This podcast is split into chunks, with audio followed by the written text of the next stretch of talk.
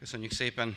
Nem tudom, mennyire sikerült figyelni a szöveget, hogyha a szövegre emlékezve megtalálja mindenki a saját állapotához kapcsolódó üzenetet, akkor, akkor ez az imádság, amelyet, ez a hívás, amelyet elénekeltünk, ez valósággá válik, legyen így.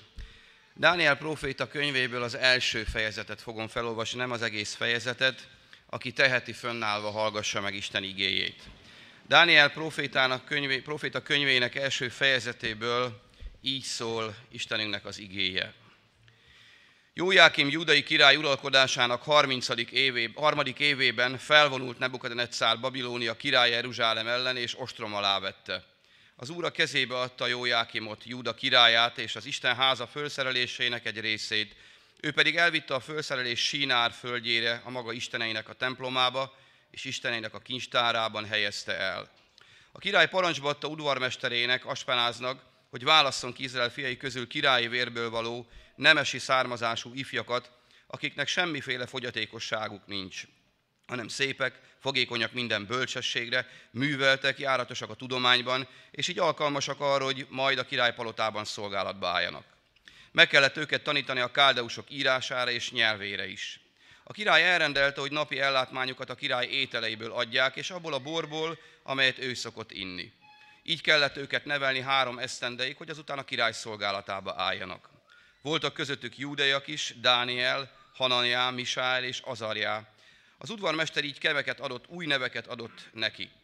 Dánielt Baltazárnak, Hananiát Sadráknak, Misáélt Mésáknak, Azarját pedig Abednégónak nevezte el.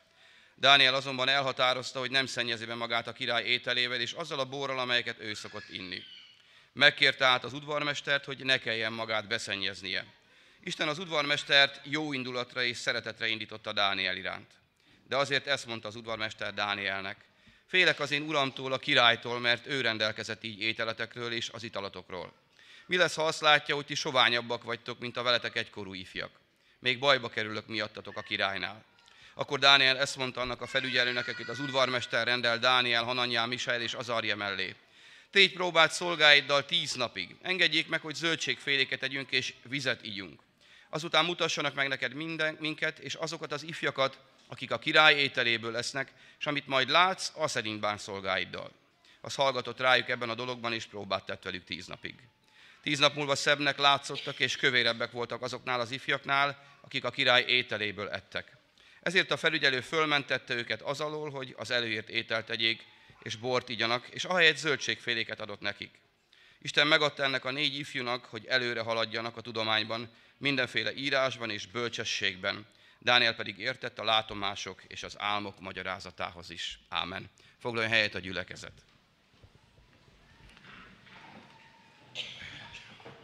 Hát kedves testvérek, Isten igéje nagyon különleges. Több ezer éves történet élethet meg számunkra, adhat aktuális útmutatást, életvezetést, tanácsokat a hitben járásra és az Isten követésére, az Isten szolgálatára is. Ez a több ezer éves történet nagyon aktuális. És hát maradhatunk felületesek, amikor a történetet elolvassuk, és valaki esetleg kevesebb húst teszik, és vegetáriánus életmódot folytat, itt van ez az én igém. Ezzel lehet igazolni, hogy az én állításomat lehet követni. És nagyon sok mindent lehetne itt felsorolni, tehát megragadhatunk olyan üzeneteket, felületes üzeneteket, amelyek nem biztos, hogy a maga az igének a mélységéből származnak. Mert mindig azt szoktam mondani, valaki így él, áldja meg az Úr, éljen a hite szerint de ne próbálj erőszakolni másra, aki esetleg másképp veszi, igazodva persze az igéhez. Tehát itt van ez a történet, és egyébként a Dániel proféta könyvével nagyon-nagyon sok kérdés merül föl a Biblia kutatók előtt is, de én ebben nem szeretnék belemenni most, hanem szeretnék egy pár olyan üzenetet átadni a testvéreknek, amelyet én kaptam a történet által. Az aktuális kortörténeti helyzet, Júda királyai Jósiás után nem sok időt töltenek a trónon, Jójákim, Jónakim, Szitkia utána. Jósiás reformja után egyszerűen újra eltérnek az Úrtól. Van ennek egy érdekes üzenete, hogy milyen hatással vannak a szülők a gyermekekre. Hogy amíg van egy gyülekezetben egy olyan vezetőség, amely ragaszkodik az igéhez, vagy olyan szolgáló testvérek, akik a szolgálatukkal is bizonyítják, hogy Isten hűséges és melléjük áll, a többieket is, akik esetleg egy kicsit csendesebben élik meg a hitüket, magukkal ragadják. De mihelyest ezek az emberek kikerülnek a közösségből, vagy van egy lelkipásztor csere esetleg, akkor tulajdonképpen az a vezetés megszűnik, és van olyan eset, olyan szituáció, amikor maga a közösség az vissza, visszasüllyed egy más állapotba. Nagyon fontos, hogy ragadjuk meg azokat a pillanatokat, amikor az Isten szerinti vezetés van, és imádkozunk így a vezetőségért. És figyeljünk az Isten által mutatott útra azért, hogy beépüljön az életünkbe az ige. Azért, hogy ne csak emberektől függjön a mi hitünk. Gyermekek, ne a szüleik hitét éljétek. Fiatalok, ne a példaképeitek, olyan hamar felnőnek bálványok. Ne azokat kövessétek, hanem törekedjetek arra, hogy legyen saját hitetek. Ezeket az áldott szolgákat vegyétek Istentől, hallgassátok őket, de ne őket bálványozzátok. Hanem lássátok meg a szolgálatuk kapcsán az Istent hogy Isten alakuljon ki személyes kapcsolat, ez nem könnyű. Én visszaemlékszem arra az időszakra, amikor az Isten kivette azt a három-négy bálványt, akik sokkal előrébb jártak a hitben, voltak élő bizonyságaik, és kivette az életemből. És ott álltam térden állva, megszeppenve, hogy most akkor mi lesz. Ki fog engem vezetni? Hát ennek a mai szolgáltnak az egyik legfontosabb üzenete. Isten személyesen vezeti az övéit. Van, mikor ad mellénk mankóul embereket, mentorokat, akiket követhetünk. Példák is lehetnek előttünk, de nem ők fognak megmenteni, ők fognak rávezetni az igazságra bennünket, használja őket eszközként az Úr, de az Isten maga, a Szentlélek által beszél mindannyiunkhoz, akik itt vagyunk. Megtéretlenül vagy megtérve. Az Isten szól, és mi merjük elhinni. És olyan sokszor elhangzott már, ne csak fogyasztók legyünk, hanem szolgáló lelkek. Itt van egy történelmi helyzet, és nagyon érdekes, hogy Nabukadnetszár az nem Jeruzsálem felé ment, nem Izrael, nem Judával dolga, Egyiptom felé ment. De elfoglalta Jeruzsálemet, és fogságba került a király, és vele a nép is. Miért? Hát az az élő Isten az elbukott egy halott bálvány Istennel szembe. Amikor Krisztus keresztjére nézünk, akkor a farizeusok, a hitetlen hát Isten ellenségeként vallásos nép pedig Isten kiválasztott népeként voltak ugye meghatározva. Látszólag a Krisztust, a messiást megölik, meggyilkolják. Látszólag a halott Isten győz az élő Isten felett. És sokszor talán az életünkben, amikor egy próbába vagyunk, és Isten nem diadalmaskodik győzelem által a saját személyes életünkbe, hanem az ellenség kerül egy kicsit előnybe, látszólag hatalomra, akkor mi erre gondolunk, hogy most akkor Isten elgyengült? Meghalt az Isten? Hát az ördög ilyen kísértő gondolatokat ad az embernek. Ha más nem, azt még ennyire mélyen nem is, de az, hogy Isten elfordult tőlünk. Nem. Isten nem hazudik, Isten hűséges. Isten mindig ott van, de Isten tanít bennünket, szerető atyaként nevel bennünket, és Izrael népe, Júda népe azért került a fogságba, mert elhagyták az élő Istent. És van, mikor a bűneink miatt vannak rajtunk a próbák. És akkor nem Krisztus keresztjét hordozzuk, hanem aljas módon elhagytuk az Istent hátat fordítva néki, és megérdemeljük a fenyítést. Zsidó 12. Ugye adjatok hálát, nem, hogy nem fattyak vagytok. Ezt föl kell ismerni a lélek által. Hát Izrael Júda népe nehezen ismerte föl. A profétákat elküldte a fogságba is az Úr, de nem volt könnyű. Itt van tehát ez a helyzet, fiatal emberek gyermekként elkerülnek egy idegen országba, és nagyon rafinált az ördög, és nagyon rafináltak voltak ezek a hódító hatalmak is, mert nem elpusztították a népet, hanem megpróbálták a javát úgymond kiválogatni, és a saját hasznukra fordítani. Nagyon érdekes itt ennek a történetnek ez a része. És van itt egy nagyon fontos üzenet, nem csak fiatalok felé, hanem mindannyiunk felé. Sokszor az ördög is hatalmas bizonságtevő és használja az Istennek a bukott gyermekeit arra, hogy bizonságot tegyen rajtuk keresztül az ő hazugságáról. Nézzük a példát. Van egy fiatal lélek, aki megtér az Úrhoz, Jézus befogadja a szívébe, és elkezd lángolni Istenért. És jön egy olyan élethelyzet, amikor döntés helyzetbe kerül, hogy Isten mellett Istenhez ragaszkodva marad, vagy a világ kísértéseit gondoljunk a köszöntő ígére, ne szeressétek a világot, esetleg megadja magát, enged a kísértésnek, és megtagadja az ő urát. Vagy ha szóban, szívben nem is tagadja, de elgyengülve, bűnbe keveredik, és nem harcolja meg, hanem megadja magát, és ez látszódik az életén. És ezt látja a világ. Bizonságtevője lesz az ördögnek. És sokkal jobban tudja használni a sátán ezeket az embereket, mert azt mondja a többieknek, akik ott vannak mellettük, és eljönnek vendégként a gyülekezőbe, és arra vágynak, hogy valaki éljen már meg azt az igét, amiről szó van. Úgy vágyok a tisztaságra, az igazságra, a szentségre, annyi bukott hívőt láttam már. Ki lesz az, akit megláthatok, és végre megerősített az én szívem vágy, és hogy hát tényleg igaz, amiről beszélnek ezek az emberek. És az ördög az elbukott hívőket felhasználja arra. Mert sokkal nagyobb kárt tud tenni, mint hogyha elpusztítaná őket, eltörölne a földszínéről. Mert ezek élik az életüket, és bizony hamis bizonyságot tesznek, vagy egy erőtlen Istenről tesznek bizonyságot. Ó, drága testvérem, ha most így vagy itt, akkor jöjj az Úrhoz ma. Ne légy az ördög bizonságtevője. Légy az Isten harcosa.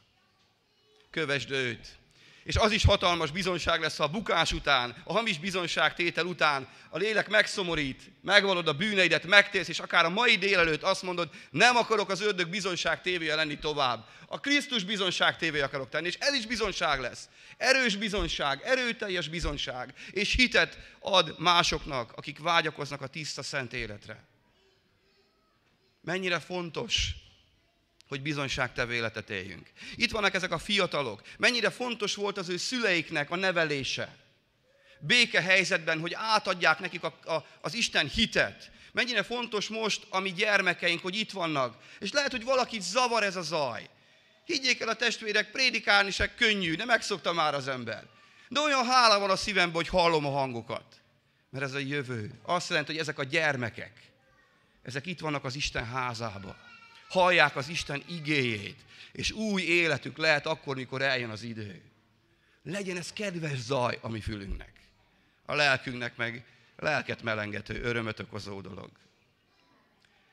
Majd egy kicsit a nevek kapcsán beszélek erről, hogy ezek a hívőszülők mit adtak át ezeknek a gyerekeknek. De fiatal emberként milyen hitet kaptak, hogy egy idegen országban szellemi látásuk volt, és felismerték azt, hogy milyen veszély fenyegeti őket hogy az ördög egy bukott hívőként, hamis bizonságtévő emberekként akarja beolvasztani egy bálványimádó királyságnak a vezető rétegébe. Mert ezeket az embereket képezték.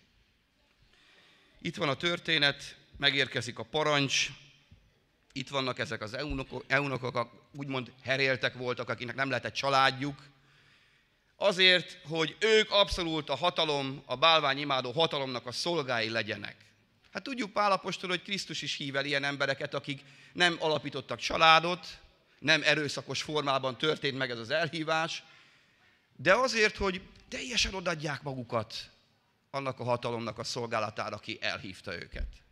Hát ezek az embereknek a, volt rábízva a kezükre ez a sok-sok fiatal.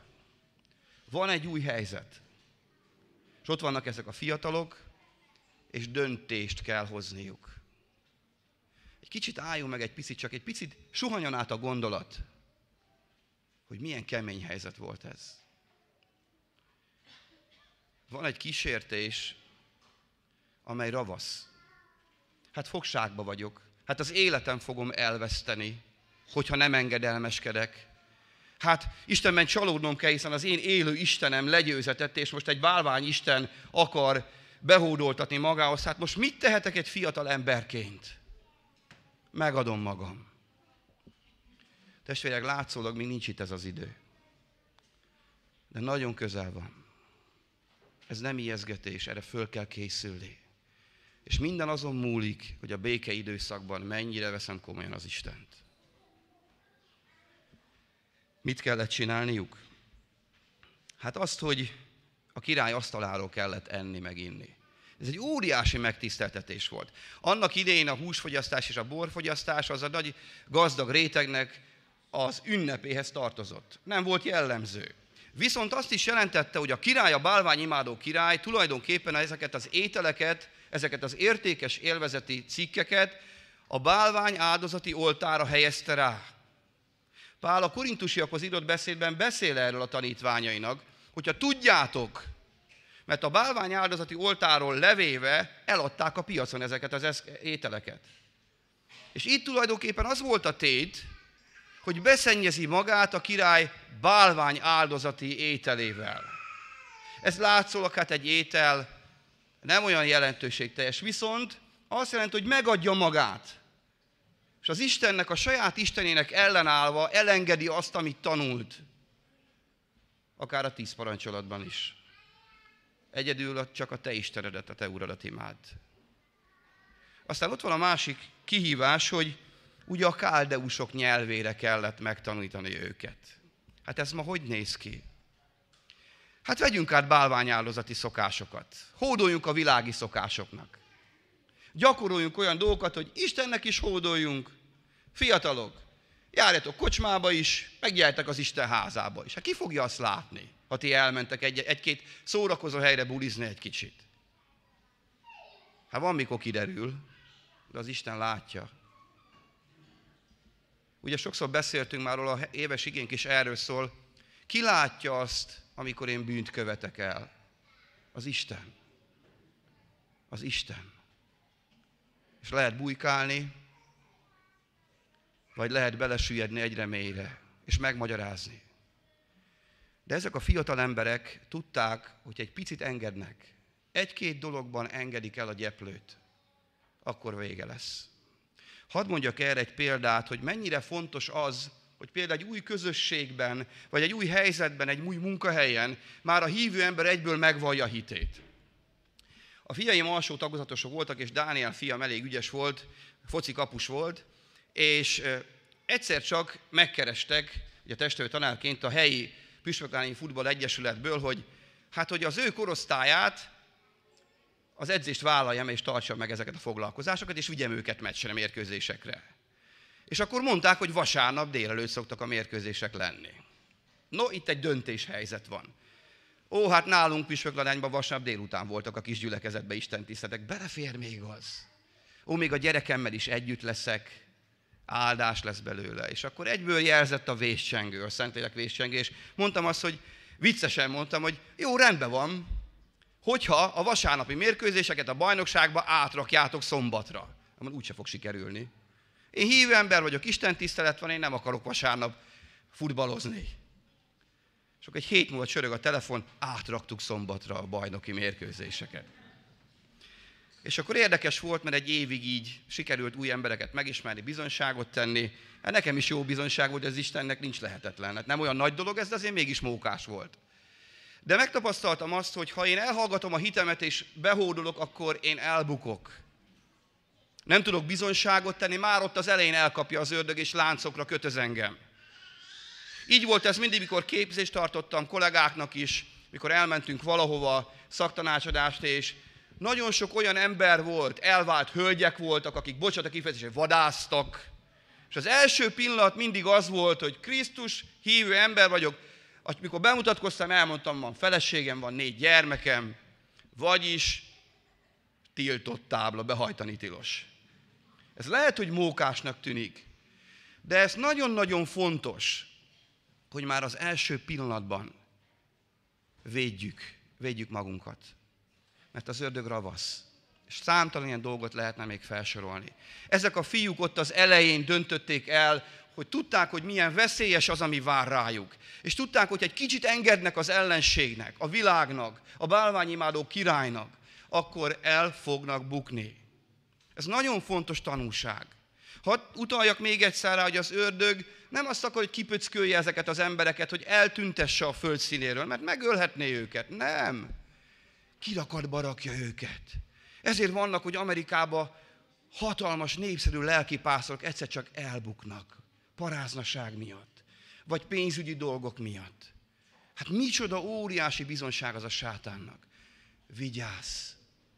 vigyázzunk, legyünk résen. Már ott az elején zárjuk ki ennek a lehetőségét, hogy az ördög játszadozon bennünket. Ne becsüljük le a sátán testvérek. Jóval erősebb, mint mi, csak Krisztusban győzhetjük le. És itt van az a történetek, a fiúk nem akarták a világ nyelvét tanulni, nem akarták a világ tudományát tanulni. És nem azt jelenti, hogy ne járjunk egyetemre, mert itt is tulajdonképpen azt látjuk a végén, hogy megtanulták, és ők tízszer okosabbak voltak, mint a többiek.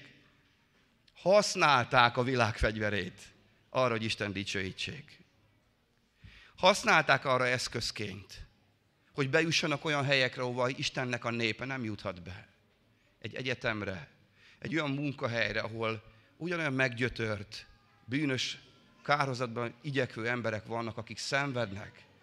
És az Isten keresi azokat, akik már az elején ellenállnak az ördögnek, és, és stabilak az Úrban, és igazi áldott bizonságtévő emberek. És őket beengedi ebbe. Hát könnyű volt ezeknek a fiataloknak. Annyira gyönyörködöm Dánielben, mert én tudom, én ilyen voltam annak idején, őszintén megvalva. Mondtam már a csokonyakendős úthengert, hogy hívtak annak idején fiatal koromban így is, hogy amit tudtam és amit eldöntöttem a szívem mély, hogy ez Istentől van, nem érdekelt engem, hogy ki mit mond. De hát többet romboltam, mint építettem volna. És olyan jó volt azt megtanulni idővel, okosan, az isteni bölcsességgel, szeliden, józanul, hogy ne romboljon az ember, hanem ezért megmaradjon mellette úgy a környezetében egy-két dolog. És hogy kedvessé tegye az Isten. Azt a szelíd, de határozott, bölcs, Krisztus követő embert. Aki azért küldetett, hogy ne pusztítson, romboljon, borogasson, hanem hogy illata legyen, zamata az ő hitének. Kívánatossá tegye az Isten rajta keresztül az igazságot. És annyira gyönyörködöm, hogy nem elkezdett hőbörögni Dánielének a, a felügyelőnek, hanem okos volt. Kedves módon közölte nem ledöröngolta az igazsággal. Nem úgy tett bizonyságot, hanem bevezette, fölkészítette, szelíd volt. És olyan bölcsen kezelt ezt a kérdést, hogy hát tegyünk próbát. Nem kerülsz te se bajba, de megmutatjuk, hogy az Isten igazat mondott. Ehhez türelem kell. A mai hívő embernek az van a legkevesebb. Ezt is mondtam már sokszor, hadd mondjam még ezt, hogy Istennek van ideje, nekünk van kevesebb. De jó lenne ráhangolódni az ő az ő időkövetésére. Na, hadd kanyarodj egy kicsit vissza, hogy ne legyen hosszú az alkalom, arra, hogy tulajdonképpen ezeknek a fiúknak milyen neve volt. Én megnézegettem, és itt kiírtam magamnak, Dánielnek a neve az volt, hogy Isten ítél. Hát az ő szülei ebben részesültek, látták az északi ország résznek a bukását, hallottak és látták, hogy Isten ítélő Isten, tehát félni kell ettől az ítélettől. De nem ragadtak meg ebben. Megtapasztaltak azt is, az ítélet mellett Isten kegyelmes is. Istennek vannak ígéretei is. És nagyon jó így látni az Istent egészségesen. Megint csak barátkozó korát, hadd említsen egy pillanatra. Beszélgettünk arról, megkérdeztem a fiatalokat, hogy mondjatok már egy-egy tulajdonságot Istenről. És ilyenkor tudjuk, ó, nem egyet, föl tudunk sorolni százat is. Álljunk meg egy picit. Akkor beszélgessünk erről. Te azt tapasztalod, Isten kegyelmes. Mit jelent ez számodra? Beszélj arról, hogy élted át. Mit jelent az számodra, hogy kegyelmes az Isten? Mert mondjuk ezeket a szavakat, halljuk, ismételjük, és amikor bizonságot teszünk, úgy is mondjuk, de belül a szívünkben a miénk, annyira langyossá vált az Isten kegyelme. Mit jelent ez számomra, számodra, testvérem? Vannak bizonyságaid ezzel kapcsolatban, kegyelemmel kapcsolatban? Átélezted érzelmileg, szíved mélyén, szellemileg átélted ennek a valóságát, a bűneid bocsánatát, a felszabadulást. Ott van a szívedben az egészséges Isten félem, hogy ne tedd újra, hogy óvakodj, mert Isten ítélő Isten is. Tudod azt, hogy az ő kegyelme Krisztusban szabadíthat meg egyedül csak, nem a saját erődből, és lehetne ezt egy kicsit mélyebbre menni, és rágni, ízlelgetni. Mert sokszor ott bukunk el testvérek egy kemény próbába, egy helyzetbe, hogy tudjuk az elméletet de a gyakorlatot nem. Na ezért fontos, hogy a Debreceni Baptista gyülekezet, fölismerve az ő lelki egyes tag beálljon valamilyen szolgálatba, Isten szolgálma, ott fog élő bizonyságokat szerezni. Ott tapasztalja meg ezeket a, ezeket a tanult szövegeket, mondatokat, szavakat, hogy mit is jelent. Ott a szolgálatban élő bizonyságot megtapasztalva.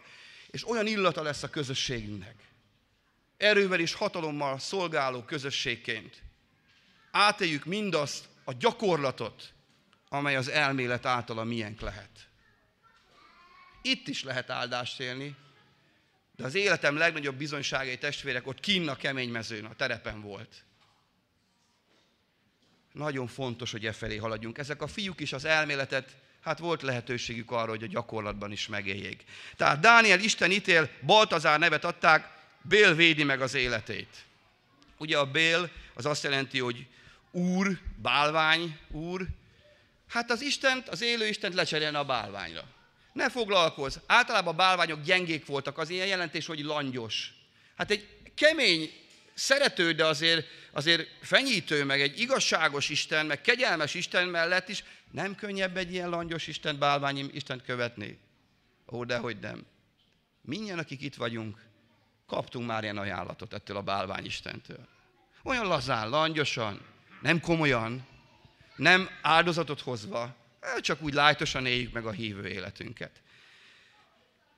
Tehát kemény Isten helyett lágy Isten. Ott van a másik Hanajá, Jehova kegyelmes, ugye? Egy másik név, amely az Isten kegyelmét mutatja. Hát ő Sadrák nevet kapta, Aku határozata, Aku az a holdisten volt ott a babiloni királyságban, a titkok ismerője. Hát ma is így van ez. Ezotéria, természetgyógyászatnak a hamis részei, okkul dolgok, belevisz egy másik szellemi világba, amely tisztátalan. Erők nyilvánulnak meg, tehát az ember azt hiszi, hogy hú, hát akkor itt valami történik, élvezi ennek a, a hatásait, de utána benyújtják a számlát. Rossz irányba nyílik meg a szelleme. Az élő Isten kegyelmét fölcserélni a bálványisten hát hazugságára.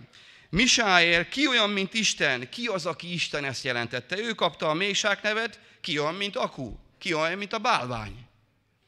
Tulajdonképpen az élő Isten imádatát fölcserélni a bálvány Isten imádatára. No, a kezdő bevezető igének ez a legfontosabb üzenete. Ne szeressétek a világot, mert a világ minden egyes nap kínálja az ő imádatát. És a világ mögött a sátán van. Az viszont elmúlik. Tudjuk, hogy a sátán hova kerül a pokolba. Neki lett elkészítve. Nem nekünk. Nem neked vágyakozó lélek, aki még nem döntöttél Krisztus mellett. Nem neked lett a pokol elkészítve. Isten azért jött, hogy Krisztus által megmentsen téged attól. Ilyen Istenünk van. Azarjá, Jehova segítség. Abed Négó, világosság szolgája, és tulajdonképpen Négó szolgája, bálvány szolgája. Van közöttünk ma olyan ember, akár a képernyők előtt, vagy itt, aki a bálvány Isten szolgája, aki a világ szolgája. Ó, Isten ma megtérésre hív. Isten ma szabadságra hív. Isten ma egy igazi Isten tiszteletre hív. És ezért fontos, ezért fontos testvéreim, amikor az éveségét elmondjuk. Ráébredjünk arra, hogy mik azok a dolgok, amelyek Isten számára utálatosak az életünkbe. És ez nem játék. Ezektől meg kell szabadulni. Itt vannak ezek a fiatal emberek, de a nevüket nem tagadták meg. Drága Benyámin, drága Marcsi, ezért fontos egy baba bemutatás, hogy úgy neveljétek őket, hogy az Isten tiszta igéjét tanulják meg. És mondom minden szülőnek, nincs olyan kicsi baba, hogy ne lehetne elkezdeni. Imádkozni értük, énekelni, igéket mondani, harcolni értük és nevelni, nevelni úgy, ahogy kell. Dániel azonban elhatározta, hogy nem szennyezi be magát a király ételével és azzal a borral, amelyet ő szokott tenni. Milyen fontos a szellemi lelki látás, hogy meglássuk azt, mert a világ olyan ártatlan dologként adja ezeket a dolgokat el. Ó, hát ez még belefér de én nekem tudnom kell, ha ismerem az Istent, hogy mi fér bele, meg mi nem. És ragaszkodni hozzá. Az életük volt veszélyben, de nem foglalkoztak ezzel. Miért? Mert volt egy olyan élő Isten képük, amely nem veszett el. Meg volt alapozva. Mély. Gondolkoztam rajta, közben fejt egy gondolat, hogy mondja vagy nem mondjam csak egy kis részletét. Ezért fontos, hogy igei alapja legyen egy gyülekezetnek. Mert sokan vannak úgy, akik lehet, hogy egy konzervatívabb gyülekezetbe talán egy kicsit unják magukat, mennek egy-két kört, aztán mégiscsak itt kötnek ki. Miért? Mert az ige az alap. Az ige az alap. Ezt most nem konkrétan a mi gyülekezetünkre értettem, bár lehetne erre is érteni, ezt mindenkire rábízom, hogy érti. Mert annyi sok élmény és érzelem, annyi sok hamis utánzat van, amely elragadja a szívünket, és könnyebbnek tűnik egy lágy Istennek, egy olyannak, aki nem olyan határozott, és mi megadjuk magunkat, és mégis visszatérne az alaphoz. Mindig azt szoktam mondani, hogy mindenki találja meg a helyét, a családját. Nekem ez a legfontosabb. Nem számít, hogy mennyien vagyunk, hányan vagyunk, ki jött vissza, vagy kiment el. Találja meg a helyét, az otthonát abban a közösségben, csak találja meg. Vállalja felelősséget érte. Tanulja meg hordozni a terheket. És szeresse családjaként. Ez a legfontosabb. Ott legyen élő kapcsolata az Istennel, és szolgálja azt az élő Istent. Itt vannak ezek a fiatal emberek, és jó indulatra indította az Úr az embereket. Hány bizonyságot tudnánk tenni, és én úgy szeretném majd, hogyha délelőttönként lenne legalább egy-két bizonyságtétel, hogy a világi embereket használja, hogy áldássá válnak a számunkra. Sokan tudnánk erről bizonyságot tenni szerintem. Mert az Isten képes erre is. De arra is, hogy ők szégyenítsenek bennünket, meg és ébresztenek általuk föl, hogy az Isten bennünket. No, a lényeg az, hogy ki álltak az Isten mellett, és Isten pedig nem hagyta cserben őket. Isten mellé áll az övéi mellé. És az ördög bepróbálkozott azzal, hogy hamis bizonyságtévőket faragjon belőlük. És mi lett a vége? Ragaszkodtak Istenhez, és élő bizonyságtévők lettek. Tudjuk Nabukadnetszár történetét. Tudjuk az álomfejtéseket, és tudjuk, hogy megvallotta maga a király, mert ott abban tulajdonképpen beengedték a vallásokat, egy volt tilos, ami halálbüntetése jár, a történetekből ismerjük. Ha nem imádta valaki a bálvány királyt, a bálványozott királyt, akkor az halállal lakoljon. Tüzes kemence, oroszlánok, ismerik a történetet. Sokszor a világ is így van, ezt akarja, hogy mi imádjuk a világot. Engedjük be a világi szokásokat az Isten tiszteletünkben, ne ragaszkodjunk az igéhez, és legyünk havis bizonságtevők. Isten megadta ennek a négy ifjúnak, hogy előre haladjanak, szebbnek látszottak, kedvesebbnek látszottak, és emlékszünk az evangéliumban Jézusról mit mond? Sőt, a tanítványoktól az apostoli időben kedvessé tette őket az Úr. Milyen az életem most a gyülekezetemben? Ha rám néznek a testvérek, ezt most csak úgy mondom, de bárkire, akkor kedves, az Isten kedves gyermeke van előttük? Ez egy nagyon fontos dolog. Vagy kevésbé kedves gyermek az Istennek, aki kicsit savanyú, kicsit morcos, kicsit ítélkező, kicsit túlszabados, nagyon bölcs, visszahúzódó. De a munkahelyemen hogy látnak? Kedvesé tudom tenni az Isten országát. Megmernek kérdezni, hogy mit jelent a hitem. nem csak azt mondom, hogy baptista vagyok, és akkor ennyi hanem megvallom Krisztust. Úgy is élek, egy kicsit izgalmasabb legyen a dolog. Bizonságtevő életet élek. Vagy azt mondják, hogy ez is olyan, mint a többi. Na hát, Dánielék példája legyen példa a számunkra is. Isten jó, és Isten azt akarja, hogy ne hamis bizonyságtevői legyünk, hanem élő, Krisztus követő bizonyságtevői. Ne engedjük, hogy a világ megtanítson a saját nyelvére, és beolvasszon bennünket, hanem só és világosság fiai legyünk, akik hirdetjük az Isten igazságát, józanul, bölcsen, kedvessé téve az Isten szeretetét és kegyelmét az emberek előtt.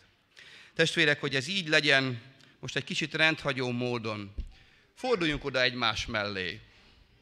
Köszöntsük egymást, hogyha esetleg elmaradt ez az alkalom elején, és imádkozzunk ezért, és egy kis idő múlva én fogom bezárni imádsággal a közös imádságot. Csendesedjünk el!